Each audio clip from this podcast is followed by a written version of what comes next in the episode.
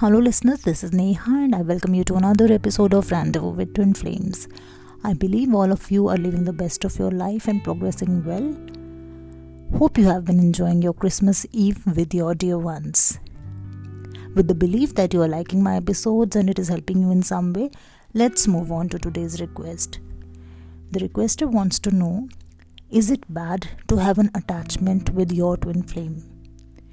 Also, do twin flames have an emotional attachment with each other?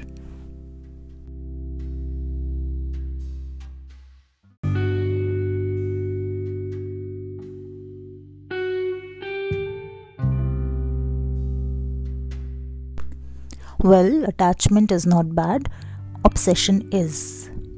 If you are able to identify the difference between the two, then you are doing fair on the twin flame journey. This journey is all about emotional connection.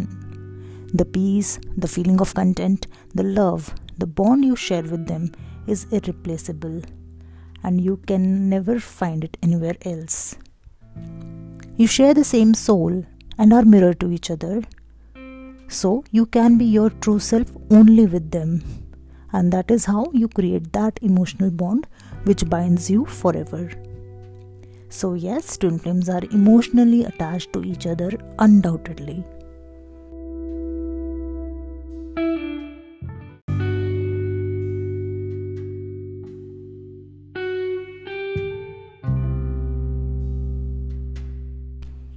While you are in this beautiful connection with your divine counterpart, you should learn that self love is equally important during the process.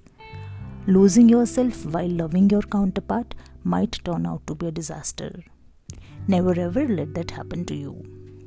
The more you love yourself, the more you will grow with them. I would say, as long as you both find solace in their presence and absence, everything seems to be perfect. As this journey is not pleasant always and may include some gloomy phases also. While you are progressing on the journey, the attachment with your counterpart can become codependency, which may also lead to obsession. Now, you both have to ensure that you are not codependent on each other, as this is somewhere will distract you from your real purpose.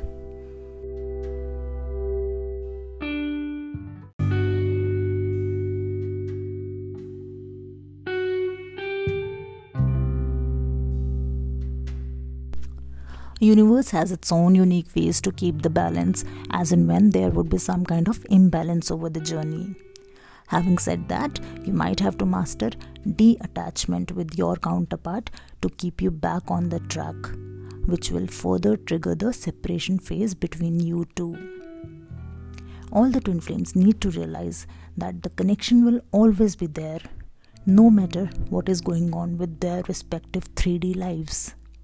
Therefore, you're always advised to maintain a balance with your emotions and your life purpose.